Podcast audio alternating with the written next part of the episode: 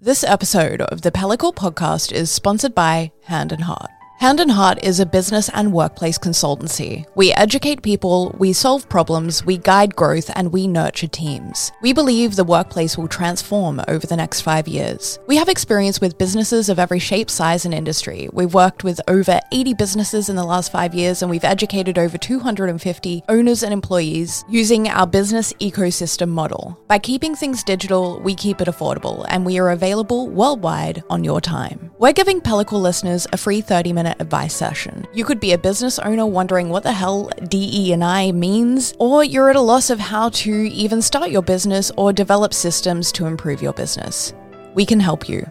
To sign up, head to www.handandheart.eu forward slash pellicle and register. That's www.handandheart.eu forward slash pellicle to book your free session. Thank you for listening. Now, enjoy the show.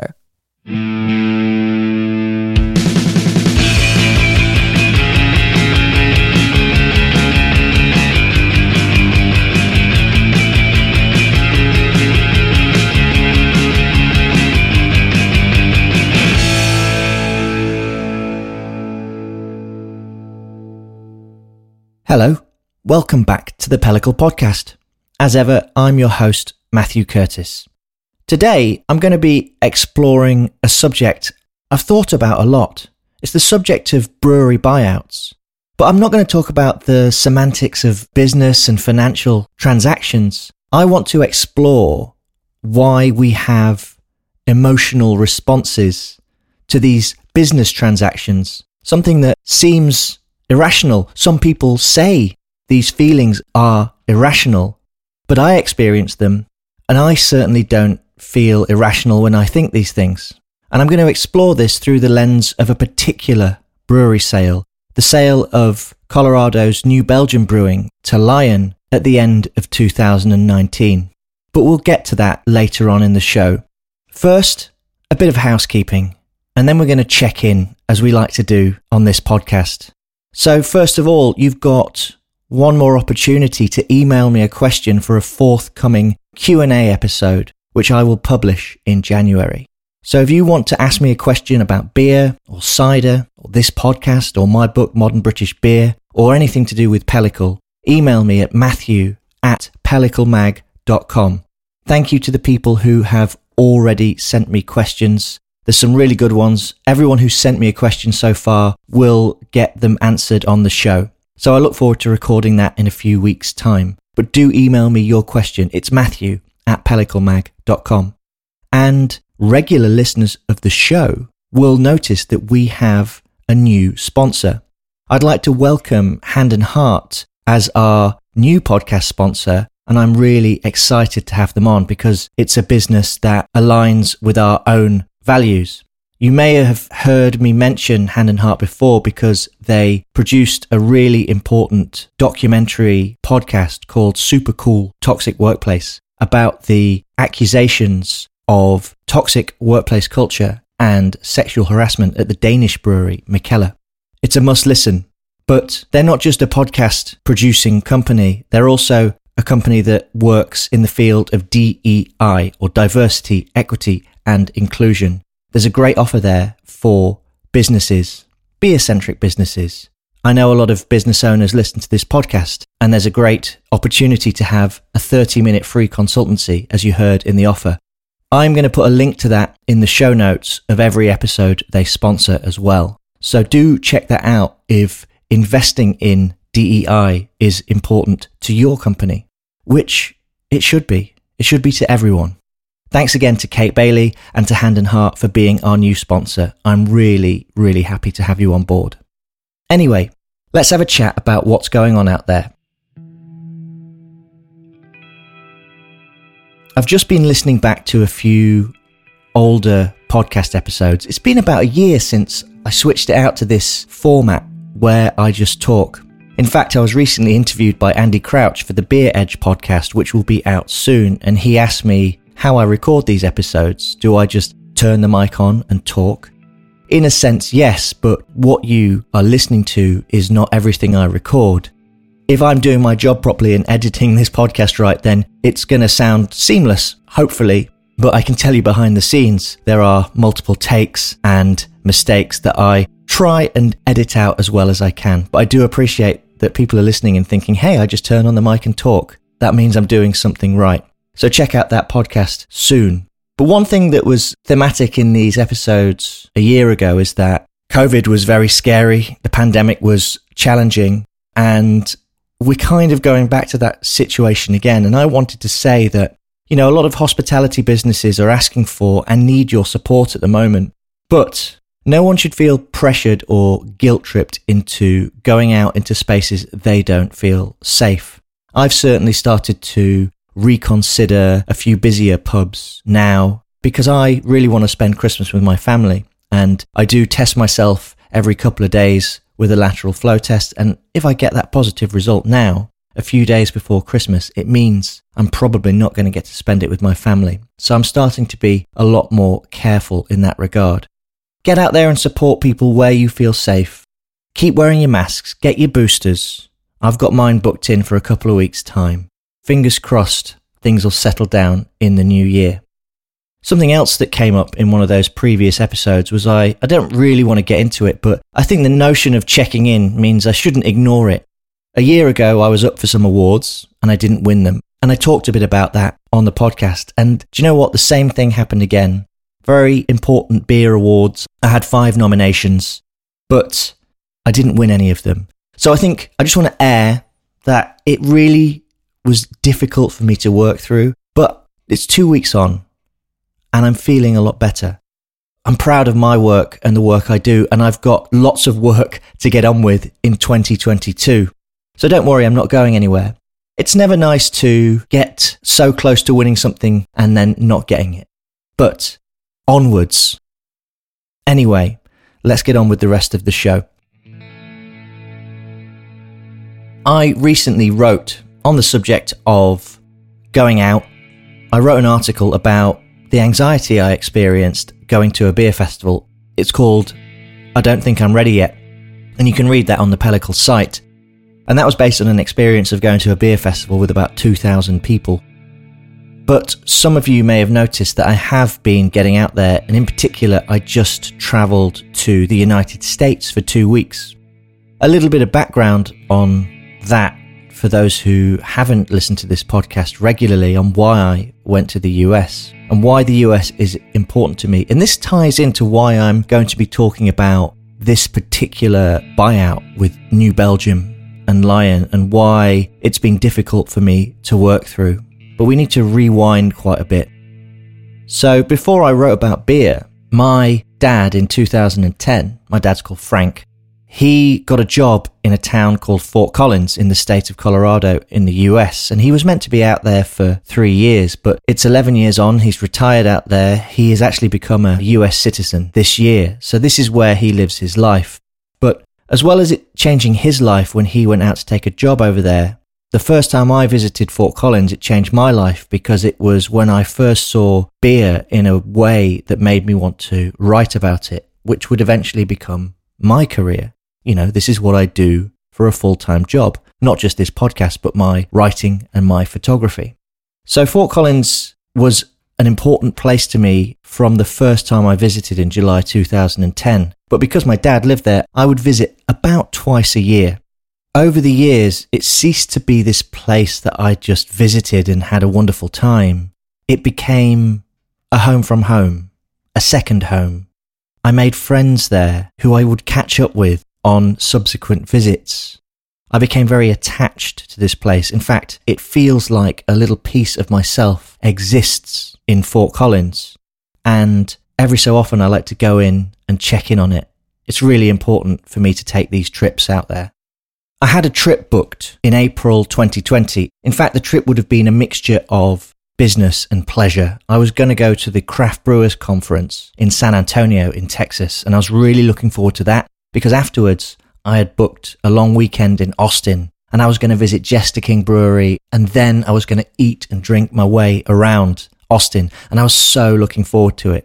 But a few weeks before I was meant to go, and right up until the last minute, I was determined to go despite what was happening with the pandemic. I thought I'd still be able to do it. But then I got COVID. And while I was ill in my bed for two weeks, the world closed down. And one of the other things that closed was the US UK border. Now, my dad was quite fortunate because he had this dual nationality. So it wasn't like I wasn't able to see my dad. He was able to travel back and forth, which he did a couple of times when things weren't too crazy. But I was not able to make the trip over myself. UK citizens were not permitted to travel across the US border, despite having a close relative living there, which was very challenging for me. I missed not just visiting my dad, but I couldn't see my friends and this place, like I said, that this little part of me exists. And as the months of the pandemic dragged on, I began to convince myself that I would perhaps never visit Fort Collins ever again. It started to feel like a place that almost didn't exist. Would I ever have a sandwich from Choice City? Would I ever have another beer in the Mayor of Old Town or at the Odell tap room? I started to think perhaps not. But towards the end of this year, when they announced that they would be opening the border, my reaction was immediate. Even before they announced the date, I instinctively started looking at flights and booked a flight from London to Denver. Like a knee jerk reaction, without thinking about all the hurdles I would have to jump through, like getting my vaccine certificates, getting a negative test within 72 hours before the flight. I just booked it. Actually, getting all that stuff done was immensely stressful because I had this fear that if I got one thing wrong, I would turn up at the airport and they would say, sorry, you can't get on the plane. And that's all I could think about. So I was really worried. And up until the moment my boarding pass was placed in my hand, I was convinced that I was not going to this place, that I would not get to spend time in this wonderful town that I love visiting and see the wonderful people there who I miss dearly. But I turned up at the airport. I had my COVID certificate in an app on my phone. Someone looked at it for less than half a second, said, Yep, yeah, you're fine. And then I was off to the check in counter. And it was when that boarding pass was put in my hand, I felt this rush of emotion. I was practically in tears as I was lining up in security. I was going to America. Oh my God. It was surreal. So I had to calm myself down with a couple of pints and then face the fact that I'm a nervous flyer and I was about to get on a nine hour flight. Thankfully, it was relatively smooth.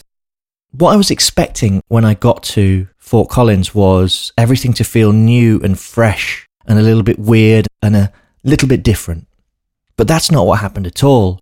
I woke up in the morning, as I planned to, to go on my run in this glorious Colorado sunshine. It was minus four, but it's all right. I wanted to go on this run, so I wrapped myself up in my thermals. I went out to look at the foothills and have a wander around town. And it was there. It was the same as ever. And then I went to my favorite sandwich place, Choice City Butcher and Deli, and I had a cheesesteak sandwich and a pint of Bell's Two Hearted. And this is interesting because Bell's have just been acquired by Lion as well. So they are part of the same company as New Belgium is, as we'll discuss later on. But this pint was sublime. Two Hearted is one of the best beers in the world if you like American IPAs because it's really malt forward, really citrusy, and then really bitter. No element takes over from any of the others. It's a sensational beer. It was so grounding for me in that moment. I was there and it felt normal. And that was a good thing. And so I spent two weeks in the US with my dad and his partner and their dogs we went up into the Rocky Mountains for five days. We visited Gunnison. We visited Crested Butte. We stopped at some breweries on the way, like Elevation and Outer Range. And I saw some of the most incredible scenery I've ever seen in my life. If you go to my Instagram, which is at Total Curtis, you can have a look at some photos of mountains mixed in with photos of pints and stainless steel tanks in breweries, because that's what I like taking photos of. It was great. But it also afforded me the opportunity to finally hopefully get closure on something that I hadn't been able to reconcile. Maybe it was because of the pandemic. Maybe it's because I wasn't able to make these trips. But when New Belgium decided to sell to Lion, I really struggled with the idea of it. And I write about beer professionally, as I said. I've written about these takeovers. I've reconciled many in the UK and the US, but for some reason, I found myself not able to close the loop on my thoughts with this sale. I needed to go to the brewery. I needed to sit there and have a pint of beer, talk to my friends that work there and try and get to the bottom of why I don't feel right about this sale, why I can't just get on with it. I still haven't got there. And so this is my last ditch attempt. This podcast, I'm going to try and get my thoughts in order based on everything I've amassed and try and work out why this sale gives me this almost irrational emotional response. But you know what? It's not irrational at all. It's perfectly rational to be invested in something and then feel uncomfortable when it changes. So let's sit with that change. Let's try and figure out why the new Belgium sale to Lion has made me react in this way.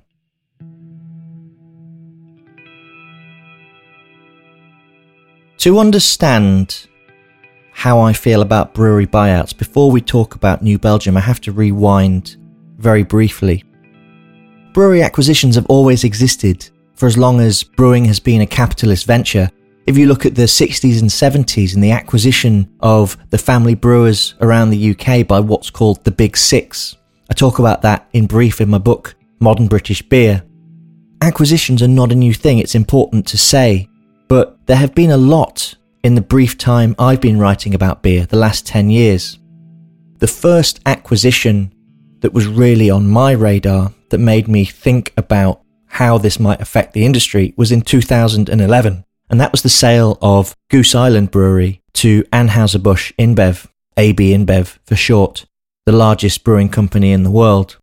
And I wasn't writing about beer then, but I was a beer enthusiast. And I would always pick up a couple of bottles of Goose Island IPA from a local off license on my way home in North London and really enjoy it. And I watched as Goose Island changed very dramatically over the years. I don't feel the same attachment to Goose Island that I do to New Belgium, as I will explain, but it's a very good example of how a brand selling out has caused it to become essentially completely different to the original idea, despite arguments to the contrary. I'm not going to argue about that now. Maybe that's something you can send in for the Q&A episode. But more recently, there have been particular UK acquisitions that I had a large focus on because I was writing about beer. The first of these was the sale of Camden Town Brewery in 2015, also to AB InBev. This affected me way more profoundly than other acquisitions had in the past because this was where I drank every Friday night. I drank with the brewers and the staff there. I knew everyone there and I wrote about them. I loved their beers and they had sold out just after crowdfunding as well, over a thousand investors who wanted to be a part of this business. A great return for those investors within six months. Unprecedented, you might say. But immediately things started to change there.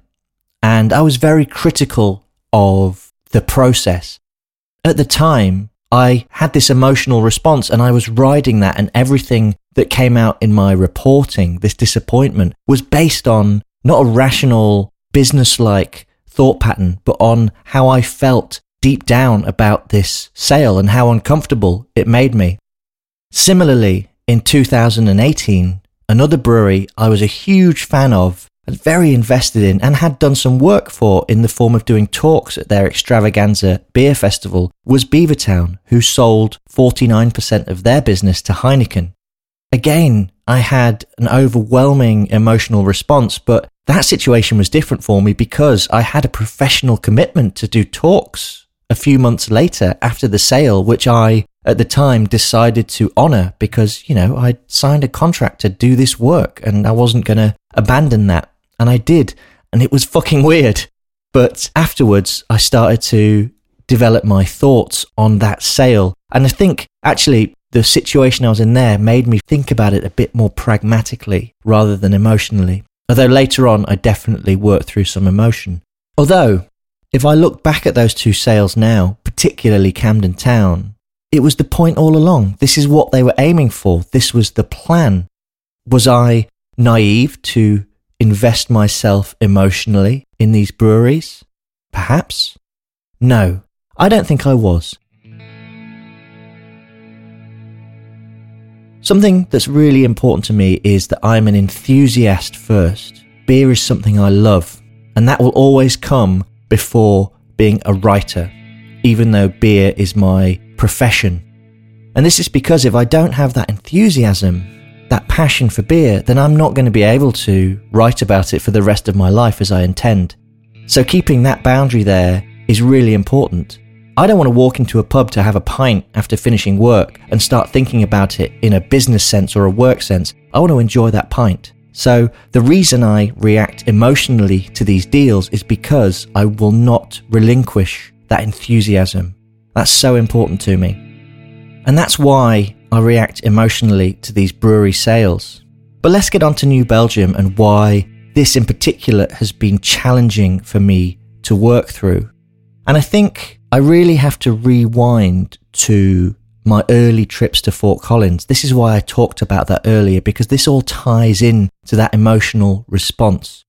You know, when I first started visiting Fort Collins, New Belgium was kind of like this theme park. It wasn't like this warm place you'd go and sit and have a pint and relax. That was Odell. Odell was the tap room to go to. And you know what? It still is. But New Belgium, you would go to do the tour because the brewery is huge and eclectic. There's the wood cellar with these 64 massive foeders full of sour beer and this amazing brew house built into a room that looks like a Belgian abbey. And at the end, they make you go down a slide.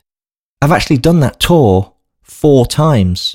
And as I've got to know people at New Belgium, I've got to have private tours of the wood cellar and taste through the foeders and try new beers pull a fat tire, the flagship beer of New Belgium, straight off the canning line and drink it fresh and tasting that dry hop before it disappears, which sadly it does very quickly.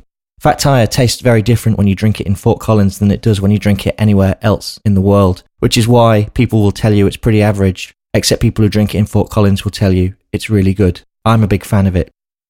But something at New Belgium that changed over the years I visited was the visitor centre, which they have called the mothership. They call it the liquid centre. That became a community taproom space. Having it set up like a theme park with these tours wasn't quite working. They needed to win Fort Collins over, not just people who were visiting. They wanted the people who lived there to go and spend an afternoon there Get some food from the food truck, meet friends, have a few beers, drink something familiar, drink something new. And that's what they did. They redeveloped this space to become an absolutely incredible tap room. New Belgium, which was this national brand distributed in every state by this point, was also becoming the heart of community in Fort Collins. And I became deeply enamored with New Belgium, particularly two of its beers. Fat Tire which is its flagship American Amber. It's actually based on a Belgian Special, like a Belgian Pale Ale. But I love going to Fort Collins and drinking pints of this and relaxing. And the other beer that I became enamored with was La Folie, their sour brown ale. And this is a really important beer because New Belgium essentially pioneered wood aging and wild and sour beers in the United States. They were one of the first to do it, and certainly the first to do it on scale. And they also introduced the famous barrel PH1 into beer, which was the barrel that started their sour program, which they gave to Vinny Cilurzo at Russian River and started their sour program, which went to the rare barrel in Berkeley, California and became the start of their sour program and is now back home in Fort Collins at Purpose Brewing and Blending, where Peter Bouckaert, the former brewmaster at New Belgium, now has his own little retirement project with his wife Frezi. So New Belgium they're part of the fabric of modern American beer culture. I would call them a legacy brand. They were founded in 1991. They're 30 years old. You know, in American craft beer terms, that's ancient. In terms of what they've built, they are a nationally recognized brand, but one that I developed a deep emotional attachment to, which was furthered when I've met people who worked there who would become friends. I also had some professional connections with New Belgium, and I think it's really important to say that. I was hired to essentially escort them around the UK and show them some places when they were collaborating with Partisan as part of the Rainbow Project. And I held the first ever New Belgium event in the UK. I organised it. It was called Into the Wild, and it was a showcase of their sour beers with their master blender, Lauren Limbach, one of the coolest people in beer, as well as having one of the very best palates. I got to hang out with her, drink sour beers, drink margaritas, further deepening this emotional attachment to this wonderful brewery. As much as I had this attachment and I saw them as this American icon, they were also a business and they were attempting to expand aggressively. And there was this point in American craft beer when everything seemed so rosy. It was growing so quickly, and many of these legacy breweries decided that the answer was to keep growing. And like many of their peers, New Belgium decided to build a second flagship brewery on the East Coast in the town of Asheville in North Carolina.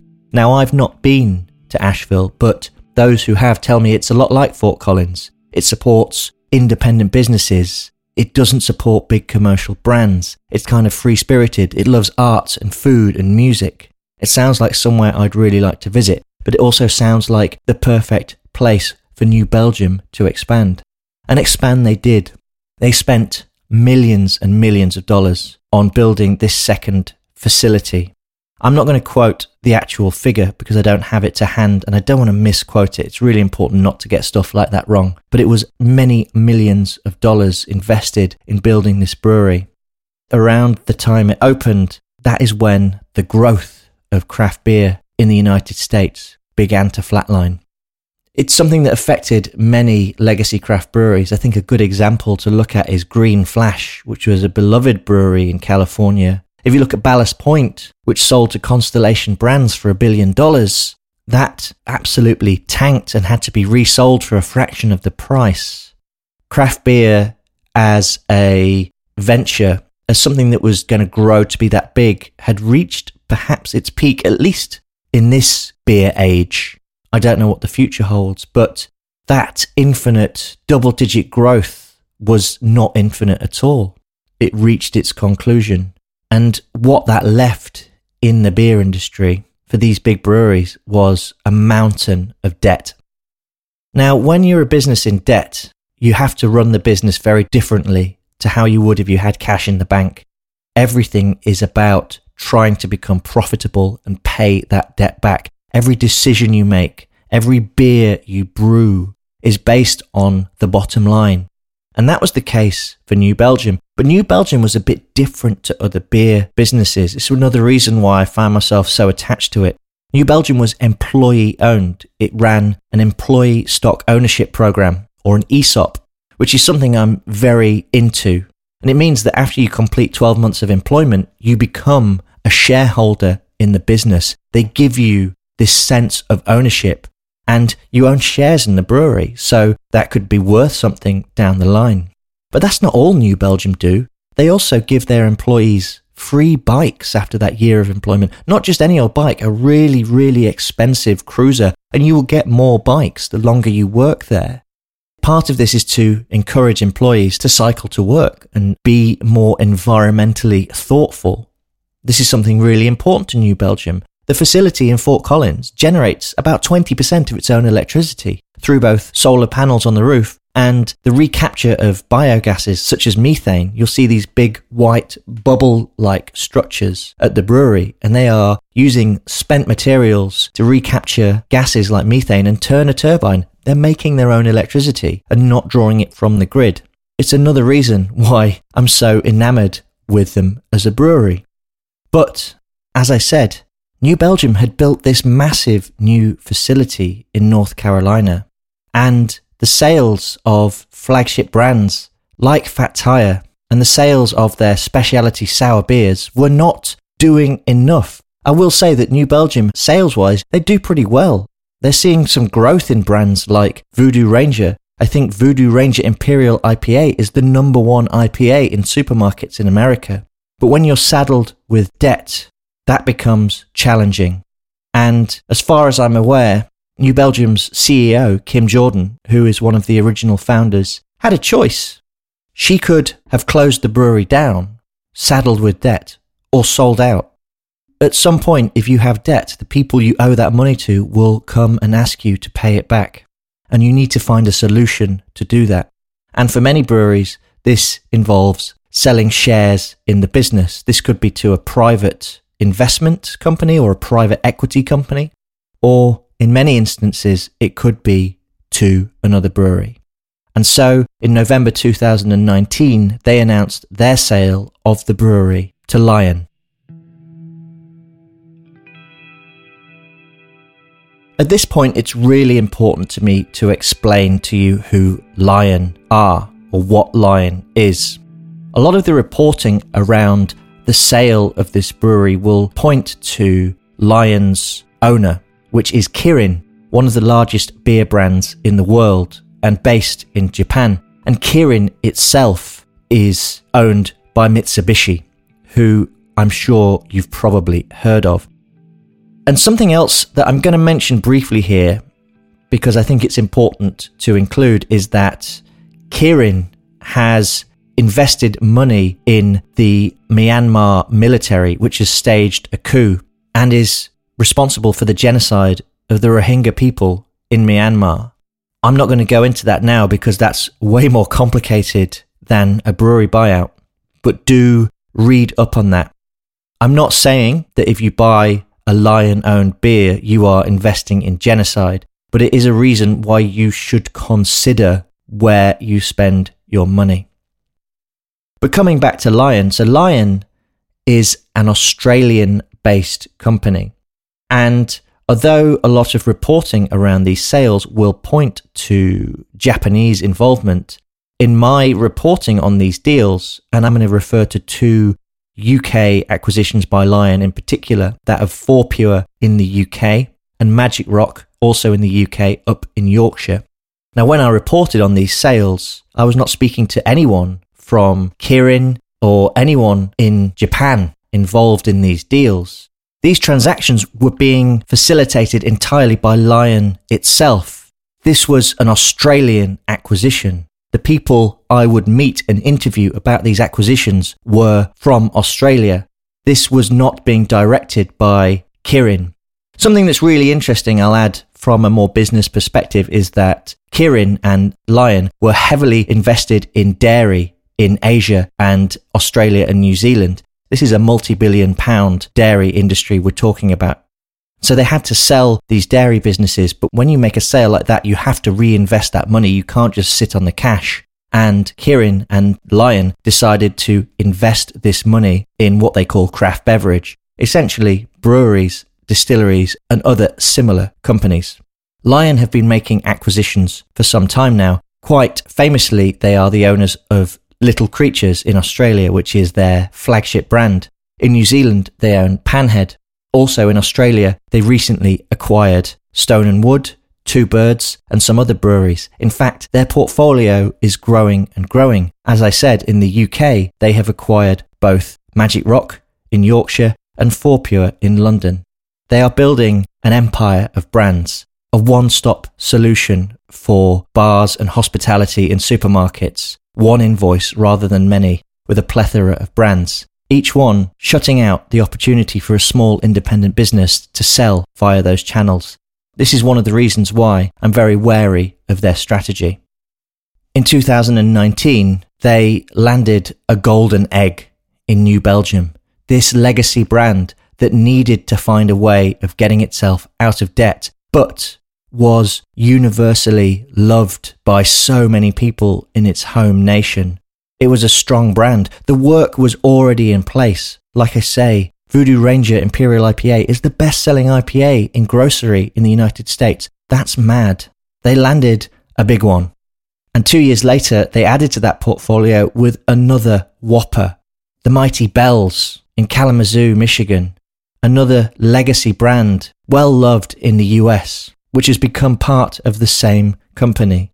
This means that a sales rep will walk in from Lion or Lion Little World Beverages as they've rebranded themselves and say, Hey, you want some IPA? You want some fat tire? I can do that on one invoice for you. That's three taps. We'll do a Voodoo Ranger, we'll do a Two Hearted, and we'll do a Fat Tire. Great. Maybe a La. Hey, I've got these other brands. Do you want a Little Creatures Pale Ale? That's three, four taps gone to the independents something that independents cannot compete with on price or ease of sale. Running a bar is difficult. Solutions like this make it a lot easier for bar owners which makes it a lot more difficult for independent breweries selling their beer. Looking at Lion's strategy in the UK, and this is where a lot of my feeling comes from. If you look at Fourpure and Magic Rock, Fourpure in particular, it was not long before the founders, Dan and Tom Lowe, who I know quite well, were basically shown the back door. This business that they built on the spirit of adventure, this brand, these great beers were taken out of their control permanently. And now that brand has been changed. There is literally no trace of what they built there before. And I'm starting to see this at Magic Rock. The head brewer, Stuart Ross, he was there for 10 years, pretty much since the brewery was founded, and developed most of its original recipes, left the business to become the head brewer at Kirkstall in Leeds. That was a huge signal to me that things were changing. But the thing is with breweries like Magic Rock and Fourpure, they're young, they're malleable, they have no real legacy other than among a handful of hardcore fans. In the mainstream, they are not particularly well known. So for Lion, here's an opportunity to shape brands that people will think are independent and craft and have this cool branding, but in reality, it's owned by a large corporation. It's a pretty standard tactic. The difference with New Belgium and Bell's, but we're going to focus on New Belgium here, is that it is not as malleable. The work has been done, it has legacy, it is known throughout the United States. Pretty much anyone who drinks beer knows what a fat tire is. Voodoo Ranger, as I said, is this hugely popular brand, especially among younger drinkers, millennials, and Generation Z. So Lion do not have the ability to shape New Belgium, at least not yet, in the same way they do Magic Rock and Fourpure. But that doesn't alleviate my fears that this may happen. As I said, New Belgium was this employee owned company. In that acquisition, immediately, these employees no longer had ownership of the company. People who'd been there for a long time would have had their shares cashed in. Some people will do very well out of it. The kind of nest egg that sets you up for life. That's great. I'm really happy for those people. Absolutely over the moon. But it means people coming into the business will not be given this ownership. How long is it before they say, hey, these bikes cost a few hundred or thousand dollars. Why are we giving them away for free? Companies like Lion don't generally tend to do that. They go, hey, there's a whole host of employee benefits. Why are we going to spend more money on them? Another perk that New Belgium employees get is after five years, you are sent on a sabbatical to Belgium to experience the same feeling that the founders did before they decided to set up a Belgian style brewery in America, or at least a Belgian influenced brewery. How long before that cost is seen as something that is not viable? Maybe I'm wrong. At the moment, those trips are still happening. I've got a friend who is about to come up to five years at New Belgium, who is going to go to Belgium and hopefully come up to Manchester and we're going to hang out and that'll be wonderful. But I'm really wary of the strategy, especially now Bell's has joined the fold as well. But perhaps the biggest example of my wariness is the introduction of New Belgium to the UK. Now, as I said earlier, I got to do a little event with New Belgium called Into the Wild, and at that we poured La Folie and Le Terroir, the two flagship sour beers from its wood program. But that was kind of a one off. It wasn't really an official launch. And I received a press release not too long after the Lion acquisition saying that Voodoo Ranger is coming to the UK.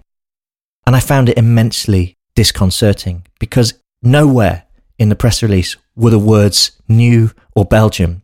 Voodoo Ranger was the brand, and this is the product that was launching and then I was offered a sample of the product.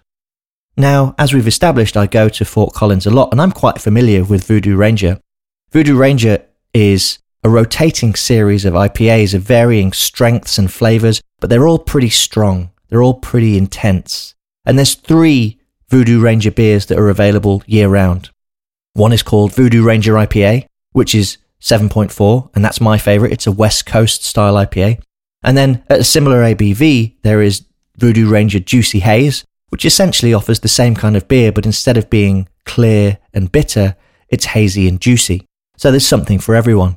And they also do the Imperial IPA, which is kind of like a hybrid East West Coast, not too bitter, not too juicy, but also a very high ABV. So, why was I getting an announcement in the UK for Voodoo Ranger Juicy IPA at 5.4%? Oh, is this a new one? Maybe this is one of the limited releases they've released in the United States. I do a little research, go on the New Belgium website, where they keep a log of all the beers they've ever released. No, this is a recipe that has never been brewed by a New Belgium facility either in Fort Collins or in Asheville. This is a completely new beer. This beer is not even being brewed at New Belgium, it's being brewed at Pure for the UK market. I got some of this beer and I drank it, and it tasted nice. It tasted like a Pure beer. They make very nice beer. But it did not taste like a New Belgium beer. And despite it not saying New Belgium in the press release, it does say it on the can. But who in the UK knows what New Belgium is or Voodoo Ranger is? There is another brand we've discussed earlier, Beavertown, that's done very popular by putting skeletons on the can. So it's very easy for Lion to slide in another juicy 5.4 ABV beer with a skeleton on the can and put it on the shelves in Waitrose where it exists. Another interesting thing is that if you talk to some New Belgium employees in the US, they don't know this beer exists in the UK. It has been done entirely as a brand exercise by Lion using the facility at Pure. So I refused to accept it as a New Belgium beer. And on my recent trip, this was when it clicked to me that things were changing and I'm right to be wary and I'm not being irrational by having an emotional response to the sale of this brewery. Because I went to the Liquid Centre, the New Belgium tap room in Fort Collins. I sat down and my first beer was a Voodoo Ranger IPA. And you know what? I'm not surprised it's selling so well. It's delicious. It is precise. Flavors of melon and citrus and pine, perfectly balanced with a resinous bitter finish. This is a Fort Collins quality beer, a beer from one of the best beer brewing towns in the world.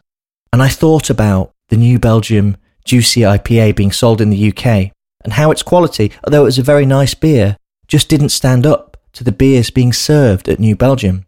And I posed that if you had a tap with that beer on in Fort Collins at 5.4%, tasting like it does, people would not buy it. It would not be the number one seller in US grocery. Someone in an office has decided, hey, this is doing well in America, so let's just put this branding in a UK package at a UK ABV with flavors we think the market is ready for, and it'll do fine. And hey, maybe it is doing fine, but it's not a New Belgian beer. And that creates such dissonance for me.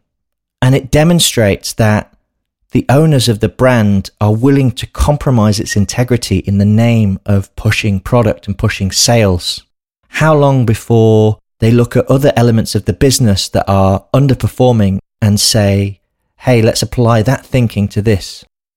In my opinion, I don't think it will be too long. Hey, but I've thought about it long and hard. Despite all I've said, when I go back to Fort Collins, I will probably go to the New Belgium Brewery and I will probably drink their beers for as long as they remain tasting as good as they do for as long as they provide a place of employment where I know people have worked for 25 plus years. And those people have told me they're happy there and they are happy with the transition. And as long as things remain as they are, then I will drink their beer. But I'm right to be wary. I believe I'm right to be wary. Things change, and that's okay. But the tactics of larger brewers to essentially control the market without looking like they're controlling the market by using craft brands. It's very worrying to me. If you consider that there's nearly 10,000 breweries in the United States and 2,000 in the UK, the majority of which are tiny, they're not going to be able to sell in their beer to places where the Lion portfolio rests. They won't be able to compete on price. From what I've tasted, they might struggle to compete on quality. It's a challenging time as someone who is an enthusiast, as someone who is emotionally invested in beer, I want to invest in the underdog, I guess, in people who I think deserve that support. And that comes down to reconciling the original question this emotional reaction. We have it because we are enthusiasts, because we are passionate about something we love. And if we see someone with a vastly increased resource and a portfolio based on a bottom line rather than brewing for quality or flavor, then I feel we're right to be worried and feel the way we feel about these acquisitions. If I go back to my earlier examples of Camden and Beavertown, let's focus on Beavertown specifically. They built a massive brewery with the money they got from Heineken in North London, and their beer is sold in Heineken's network of over 3,000 pubs. And they sell neck oil and gamma ray, and those beers taste nothing like the juicy, hazy, eccentric beers I drank four or five years ago. Those recipes were never designed to be brewed at that scale, but they're not the same recipes. It's as simple as that. And I'm wary of how this is being sold to the consumer at large, the people who are not the enthusiasts, and they're being told, this is craft beer, you've got it, this is the modern stuff, when there's way better stuff out there. Now, as I said, New Belgium's beers, they taste fantastic. So there's no reason for me to worry there yet. And I still have this emotional attachment that I don't think cutting the cord would be healthy, but I will remain forever wary of changes. And I will not support a brewery that focuses on the bottom line first and the beer second. That's the way I see it. I think it's fine to have these feelings about brewery acquisitions. It's natural, it's human. I think this has helped. I think you should take the last half hour or so with a pinch of salt. This is just me expressing a feeling. It's that enthusiast I mentioned earlier, trying to figure out how to balance it with the writer, with the person that works in beer. If you love New Belgian beer, drink it. Drink what you enjoy. What I'm not doing here is policing what I think people should drink.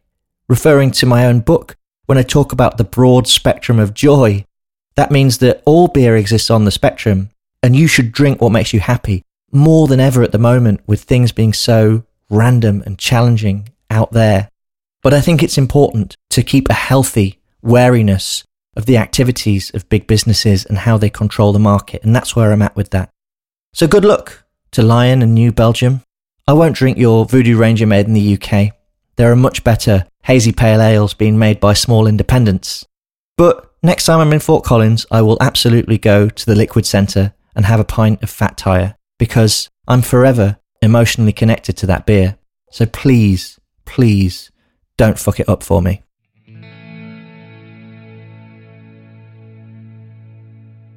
Anyway, thank you for listening to that. That was almost like a therapy session. I think I worked through some feeling there. I think I figured a few things out. And if you felt emotionally involved with this brewery sale or any other brewery sale, I hope this helped you figure some stuff out too. Before I go, I just want to say a huge thank you to our Patreon supporters. We can't produce this podcast or our website without your support. If you are able to support Pellicle, please consider giving us a monthly donation at patreon.com forward slash pelliclemag we have got some big plans for 2022. We want to support our contributors more than ever, and we'll be announcing how we're going to do that soon. But if you can donate a little bit every month, it's patreon.com forward slash pellicle mag. Right, I'll leave it there. I will be back in a couple of weeks, sooner than normal, with my annual episode celebrating my favourite beers, wines, and ciders of the year. Until then, stay good, enjoy whatever beer you like, but do think about where that beer is coming from. I've been Matthew Curtis. You've been listening to the Pellicle Podcast. Bye bye.